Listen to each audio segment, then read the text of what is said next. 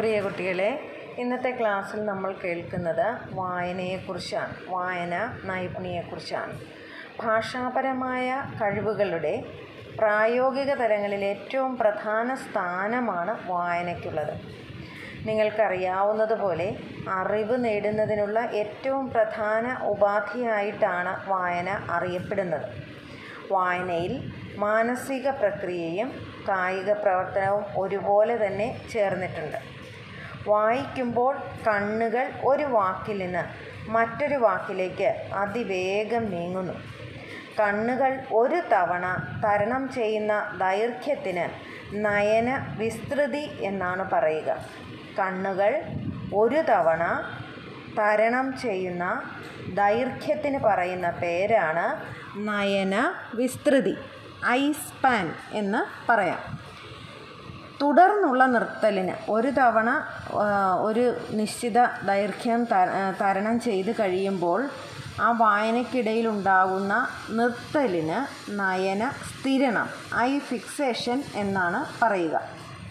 യാദൃശ്ചികമായി നമ്മൾ വായനയ്ക്കിടയിൽ വിട്ടുപോയതോ മനസ്സിലാക്കാൻ നമുക്ക് കഴിയാതെ വരുന്നതോ ആയ വാക്കുകൾ ഒന്നുകൂടി മനസ്സിലാക്കുന്നതിന് വേണ്ടി മുൻപ് കടന്നുപോയ വായനയിൽ കടന്നുപോയ ഭാഗത്തിലൂടെ ഒരു തവണ കൂടി കണ്ണുകൾ കടന്നു പോകുന്നതിനെ അല്ലെങ്കിൽ ഒരു തവണ കൂടി വായിക്കുന്നതിനെ പറയുന്ന പേരാണ് പ്രദീപ ശമനം റിഗ്രഷൻ. പ്രദീപ ശമനം. അപ്പം നയനവിസ്തൃതി ദീർഘിപ്പിച്ചും നയനസ്ഥിരണം ചുരുക്കിയും പ്രദീപശമനം കുറച്ചും വായനയിൽ നമുക്ക് വേഗത കൈവരിക്കാനായിട്ട് സാധിക്കും. ഇനി നമുക്ക് എന്തൊക്കെയാണ് വായനയുടെ ലക്ഷ്യങ്ങൾ എന്ന് നോക്കാം. ഒന്ന് ആശയം പെട്ടെന്ന് മനസ്സിലാക്കുക. രണ്ട് പഠനത്തിൽ താൽപ്പര്യം ജനിപ്പിക്കുക. മൂന്ന് ജ്ഞാന സമ്പാദനം.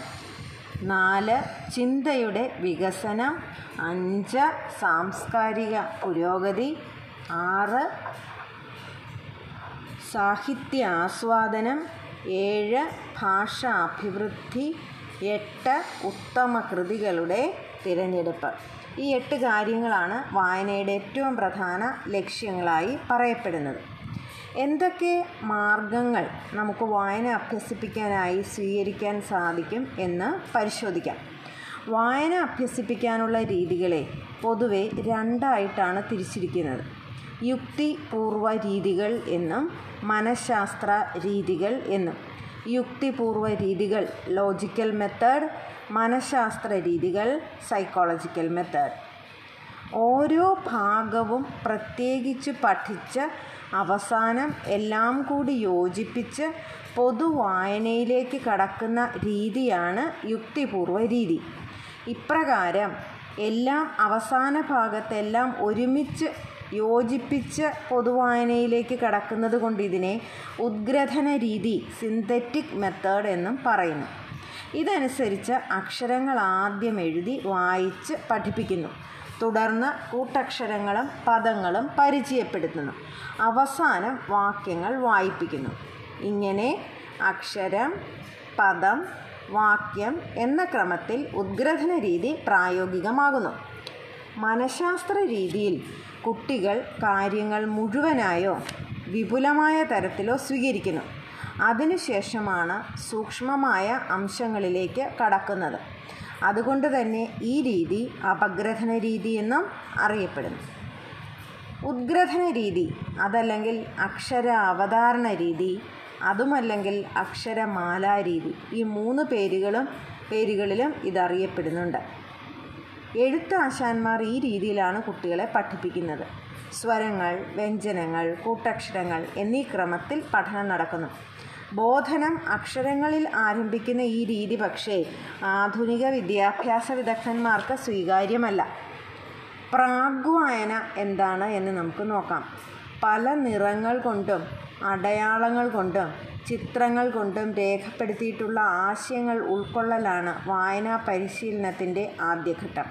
പ്രാഗ്വായന മറ്റൊരു വായനാ രീതിയാണ്. നമ്മൾ ആദ്യം പറഞ്ഞത് ഉദ്ഗ്രഥന രീതിയാണ്. രണ്ടാമത് പ്രാഗ്വായന എന്ന രീതി. എന്താണത്? പല നിറങ്ങൾ കൊണ്ടും അടയാളങ്ങൾ കൊണ്ടും ചിത്രങ്ങൾ കൊണ്ടുമൊക്കെ അടയാളപ്പെടുത്തിയിട്ടുള്ള ആശയങ്ങൾ ഉൾക്കൊള്ളുക എന്നതാണ് വായനാ പരിശീലനത്തിന്റെ ആദ്യഘട്ടം. ഈ ഘട്ടത്തിൽ നിരവധി ചിത്രങ്ങളും വ്യത്യസ്ത രൂപങ്ങളും വായനയ്ക്ക് നൽകുന്നു. ഇത്തരം വായനയെയാണ് പ്രാഗ്വായന എന്ന് പറയുന്നത്. കയ്യിൽ കിട്ടുന്നതെന്തും പ്രാഗ് വായനയ്ക്ക് ഉപയോഗിക്കാവുന്നതാണ്. ഉദാഹരണമായി ഒരു കവർ കുട്ടിയുടെ കയ്യിൽ കിട്ടിയാൽ അതുപയോഗിച്ച് കുട്ടി കുട്ടിക്ക് വായനാ പരിശീലനം നൽകി തുടങ്ങണം. കൊച്ചുകുട്ടികളുടെ കാര്യമാണ് ഇവിടെ പ്രതിപാദിക്കുന്നത്. ഒരു കവർ കിട്ടിയാൽ എങ്ങനെയാണ് വായന തുടങ്ങുക? കവറിന് പച്ച നിറമാണ്. വെളുത്ത അക്ഷരം. വരകളുണ്ട്. ഇത് സോപ്പ് കവറാണ്. സോപ്പ് മണക്കുന്നുണ്ട്. ഇങ്ങനെ ഒരു കയ്യിൽ കിട്ടിയ ഒരു വസ്തുവിൽ നിന്നും ഗ്രഹിച്ച കാര്യങ്ങൾ പറയുന്നു. ഏറ്റവും അടിസ്ഥാനപരമായ വായനാരീതി. ഏറ്റവും കൊച്ചു കുട്ടികൾക്ക് നൽകേണ്ട വായനാരീതിയാണിത്. ഇതിനെ പറയുന്ന പേരാണ് പ്രാഗ് വായന മൂന്നാമത്തെ വായനാരീതി ഭാഷ അനുഭവ രീതിയാണ്. പരിശീലന രീതി ഭാഷ അനുഭവ രീതിയാണ്. കുട്ടിയുടെ അനുഭവങ്ങളെയാണ് ഇവിടെ പാരായണ വിഷയമാക്കുന്നത്. കുട്ടികളുടെ അനുഭവങ്ങളും ചിന്തകളും കുട്ടികളുടെ അനുഭവങ്ങളും ചിന്തകളും കുട്ടി അതിന്റെ ഭാഷയുടെ വാചികമായ ഉൽപ്പാദനം അതിനെക്കുറിച്ച് പറയുന്നു. അധ്യാപകൻ അത് ചുരുക്കി എഴുതുന്നു. തുടർന്ന് കുട്ടി അത് വീണ്ടും വായിക്കുന്നു. ഈ ഒരു പ്രക്രിയ ഒരു സൈക്ലിക് പ്രോസസ്സാണ്. ചാക്രികമായിട്ട് തുടരുന്നു. കുട്ടി സ്വന്തം അനുഭവങ്ങളും ചിന്തകളും പങ്കുവയ്ക്കുന്നു. വാചികമായി പങ്കുവയ്ക്കുന്നു. അധ്യാപകൻ അത് എഴുതുന്നു. കുട്ടി അത് വീണ്ടും വായിക്കുന്നു. ഇത് വീണ്ടും ചാക്രിക പ്രവർത്തനമായി തുടരുന്നു. ഇതിനെയാണ് ഭാഷാ അനുഭവ രീതി എന്ന് പറയുന്നത്. ഇത് തന്നെ പല രീതിയിൽ ഭാഷാനുഭവ ചർച്ചകളിലൂടെ നമുക്ക് വികസിപ്പിച്ചെടുക്കാൻ സാധിക്കും. ഒന്ന് വായനാ സന്നദ്ധത ഉണ്ടാക്കാനുള്ള പുസ്തകങ്ങളും ഉപകരണങ്ങളും കൊടുക്കണം. കുട്ടികൾക്ക് താല്പര്യം ജനിപ്പിക്കുന്ന വിഷയങ്ങളിലുള്ള താല്പര്യം ജനിപ്പിക്കുന്ന തരത്തിലുള്ള ആകർഷകമായ പുസ്തകങ്ങൾ വായനയ്ക്ക് നൽകണം. തുടർന്ന് ഭാഷ അനുഭവ ചാർട്ടുകൾ നൽകാം. അതിലാണ് നമ്മൾ ഈ അധ്യാപകൻ എഴുതിയ വാക്കുകളും വാക്യങ്ങളും ഒക്കെ എഴുതിയ ചാർട്ടുകൾ പ്രദർശിപ്പിക്കാം അതല്ലെങ്കിൽ സാങ്കേതിക വിദ്യയുടെ സഹായത്തോടുകൂടി പവർ പോയിന്റിലും മറ്റും പ്രസന്റ് ചെയ്തുകൊണ്ട് കുട്ടിയെ കൊണ്ട് വായിപ്പിക്കാവുന്നതാണ്. നാലാമത്തെ വായനാ പരിശീലന രീതിയാണ് അടിസ്ഥാന പുസ്തക പദ്ധതി എന്ന് പറയുന്നത്. കുട്ടികൾക്ക് രസകരമായി അനുഭവപ്പെടുമെന്നുള്ള ഉറ പുസ്തകങ്ങൾ നമ്മൾ കണ്ടെത്തണം. അത്തരം പുസ്തകങ്ങളെ പല പല വായനാ യൂണിറ്റുകളായി തിരിച്ച് നിശ്ചിത സമയത്തിനുള്ളിൽ വായിച്ചു തീർക്കാൻ കുട്ടിയെ പ്രേരിപ്പിക്കണം. യൂണിറ്റിൽ നിന്ന് കണ്ടെത്താവുന്ന ഒരു കേന്ദ്ര ആശയം കേന്ദ്ര ആശയത്തിൽ നിന്ന് നമ്മളൊരു ചോദ്യം കുട്ടിക്ക് നൽകണം. ഇത് ഇതിന് ഉത്തരം കണ്ടെത്താനുള്ള ശ്രമമെന്നുള്ള രീതിയിലാണ് കുട്ടി ആ യൂണിറ്റ് വായിച്ച് തീർക്കുന്നത്. ഇതിനെയാണ് അടിസ്ഥാന പുസ്തക പദ്ധതി എന്ന് പറയുന്നത്. മറ്റൊരു വായനാ പരിശീലന രീതിയാണ് വ്യക്തി അധിഷ്ഠിത രീതി. വ്യക്തി അധിഷ്ഠിത രീതി എന്താണെന്ന് നമുക്ക് നോക്കാം. ലൈബ്രറിയിൽ നിന്നും കിട്ടുന്ന അല്ലെങ്കിൽ കുട്ടിയുടെ നിലവാരത്തിനിണങ്ങിയ ഒരു പുസ്തകം നാം നൽകണം. ആഴ്ചയിൽ ഒരു നിശ്ചിത പീരീഡ് നമ്മൾ വായനാവേദിയായി പ്രഖ്യാപിക്കുന്നു. പുസ്തകത്തിൽ നിന്നും ഒരു കഥ ഒരു കവിത അല്ലെങ്കിൽ ഒരധ്യായം വായിക്കാൻ പ്രേരിപ്പിക്കണം. വായിച്ച ആശയം ചുരുക്കത്തിൽ പറയിപ്പിക്കണം. അതിന് നമ്മൾ പ്രതിപുഷ്ടി നൽകണം ഫീഡ്ബാക്ക് നൽകണം. വായന മെച്ചപ്പെടുത്താനുള്ള കൂടുതൽ നിർദ്ദേശങ്ങൾ കുഞ്ഞിന് നൽകേണ്ടതാണ്. ഈ പ്രവർത്തനം എല്ലാ ആഴ്ചയും തുടരുന്ന പക്ഷം കുട്ടികൾ വായനയിൽ മെച്ചപ്പെടുന്നതായി നമുക്ക് മനസ്സിലാകും മറ്റൊന്നാണ് മറ്റൊരു രീതിയാണ് പദാവതരണ രീതി. കുട്ടി പരിചിതമായ ഒരു പദം പറയുന്നു. അധ്യാപിക ലിഖിത രൂപം പ്രദർശിപ്പിക്കുകയും അതിൽ വായിച്ച് കേൾപ്പിക്കുകയും ചെയ്യുന്നു. കൊച്ചു ക്ലാസ്സുകളിലെ രീതിയാണ് കേട്ടോ ഇതെല്ലാം. പക്ഷേ ഇതെല്ലാം വായന പരിശീലന രീതികളാണ്. കുട്ടി ഒരു പരിചിത പദം പറയുന്നു. ആന എന്ന് പറയുന്നു. അധ്യാപിക അത് ബോർഡിൽ എഴുതുന്നു. അതാണ് അതിന്റെ ലിഖിത രൂപം. അത് തുടർന്ന് അധ്യാപിക അത് വായിച്ച് കേൾപ്പിക്കുന്നു. ആന. അതുകൂടാതെ ചിത്രത്തോടു കൂടിയ കാർഡുകൾ പ്രയോജനപ്പെടുത്തുന്നു. ആനയുടെ ചിത്രം കാണിക്കുന്നു. അതിലും എഴുതിയിട്ടുണ്ടാവും ആന എന്ന്.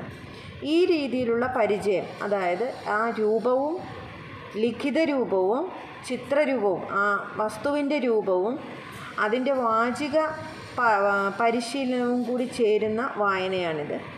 അപ്പോൾ ഈ നാമപദങ്ങളൊക്കെ പരിചയപ്പെടുത്താനായിട്ട് ഈ രീതി വളരെ ഉചിതമായിരിക്കുന്നു. മറ്റൊരു രീതിയാണ് വാക്യാവതരണ രീതി. പാരായണ വസ്തുവായി ഒരു വാക്യമാണ് ഇവിടെ അവതരിപ്പിക്കുക. വാക്യത്തിൽ നിന്ന് വാക്കുകളിലേക്ക് കടക്കാം. പഠിച്ച അക്ഷരങ്ങൾ ചേർത്ത് പുതിയ വാക്കുകളും നിർമ്മിക്കുന്നു. തുടർന്ന് ഈ പുതിയ വാക്കുകൾ കൂട്ടിച്ചേർത്ത് പുതിയ വാക്യങ്ങൾ നിർമ്മിക്കുന്നു. ഇത് വളരെ ഫലപ്രദമായ ഒരു രീതിയായിട്ട് അംഗീകരിക്കപ്പെട്ടിട്ടുള്ളതാണ്. അവൾക്ക് പച്ച നിറമുള്ള ഉടുപ്പുണ്ട് എന്ന വാക്യം അവതരിപ്പിക്കുന്നു. അതിൽ നിന്ന് കുട്ടി അവൾ പച്ച നിറം ഉടുപ്പ്. ഇങ്ങനെയുള്ള പദങ്ങൾ വാക്കുകൾ വേർതിരിക്കുന്നു. തുടർന്ന് ഈ വാക്കുകൾ ഉപയോഗിച്ച് കുട്ടി പുതിയ വാക്യങ്ങൾ സൃഷ്ടിക്കുന്നു.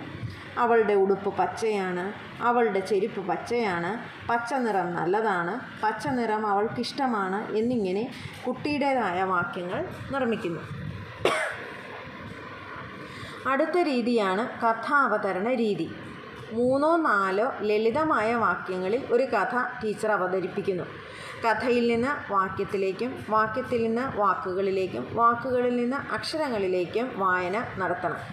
കുട്ടികളെ കൊണ്ട് നുറുങ്ങ് കഥകൾ നമുക്ക് പറയിപ്പിക്കാം. വീണ്ടും ഈ പ്രവർത്തനം അതിൽ നിന്നും ആവർത്തിക്കാം. കഥ മാത്രമല്ല കേട്ടോ കവിതയും ഈ രീതിയിൽ നമുക്ക് പാരായണ വസ്തുവായി ഉപയോഗിക്കാനായിട്ട് സാധിക്കും. മറ്റൊരു വായനയാണ് ചിത്രവായന. പ്രാഗ്വായനയെ തന്നെ ചിലർ ചിത്രവായന എന്ന് തെറ്റിദ്ധരിക്കാറുണ്ട്. പ്രാഗ്വായന എന്നത് ഒരു ഒറ്റ ചിത്രത്തിൽ നിന്ന് അല്ലെങ്കിൽ ഒരു വസ്തുവിൽ നിന്ന് കുട്ടി വായിച്ചെടുക്കുന്നതാണ്. ചി അതായത് പൂച്ചയുടെ ചിത്രം കാണുമ്പോൾ കുട്ടി പൂച്ച എന്ന് വായിക്കുന്നു. അത് പ്രാഗ്വായനയാണ്. എന്നാൽ വിശ്വോത്തര ചിത്രങ്ങളായ Mona Lisa the Last Supper തുടങ്ങിയ ചിത്രങ്ങളിൽ നിന്ന് ഒരായിരം ആശയങ്ങൾ വായിച്ചെടുക്കുക എന്നത് ചിത്രവായന എന്ന സങ്കേതമാണ്. ചിത്രവായന വായനാശേഷിയിലെ ഒരു മുഖ്യ നൈപുണിയായി കരുതാവുന്നതാണ്. ചിത്രത്തിൽ നിന്ന് ഓരോ കുട്ടിക്കും മനസ്സിലാകുന്ന കാര്യങ്ങൾ വ്യക്തി വ്യത്യാസമനുസരിച്ച് വ്യത്യസ്തങ്ങളായിരിക്കും. അപ്പോൾ പരിശീലിക്കുന്നതിനനുസരിച്ച് ചിത്രവായന നൈപുണി വികസിച്ചു വരുന്നു. ഒപ്പം ചിന്താശേഷി വികാസവും സാധ്യതമാകുന്നു. മറ്റൊരു രീതി ഖണ്ണിക അവതരണ രീതിയാണ്. ആശയങ്ങൾ ഇതിൽ ക്രമീകരിച്ച് അവതരിപ്പിക്കുന്നു. കഥാ അവതരണ രീതിയുമായി ബന്ധമുണ്ട്. ഒരാശയത്തിന്റെ വിവിധ തലങ്ങൾ യുക്തിപൂർവം വിശദീകരിക്കുകയാണ് ഇവിടെ ചെയ്യുക. അത് അത് തന്മൂലം പഠിതാവിന്റെ മാനസിക ശേഷിയും അറിവും വികസിപ്പിക്കുന്നതിന് ഖണ്ണിക അവതരണ രീതിക്ക് സാധിക്കുന്നു. മറ്റൊരു രീതി മിശ്ര രീതിയാണ്. നമ്മൾ ഈ വിവരിച്ച മേൽ വിവരിച്ച രീതികൾക്കെല്ലാം ഓരോന്നിനും അതിന്റേതായ ഗുണങ്ങളും ദോഷങ്ങളുമുണ്ട്. അനുയോജ്യമായ രീതിയിൽ ഗുണങ്ങൾ കൂട്ടിയിണക്കി നമ്മളൊരു പുതിയ രീതി ആവിഷ്കരിച്ച് അവതരിപ്പിക്കുന്നതിനെയാണ് മിശ്ര രീതി എന്ന് പറയുന്നത്.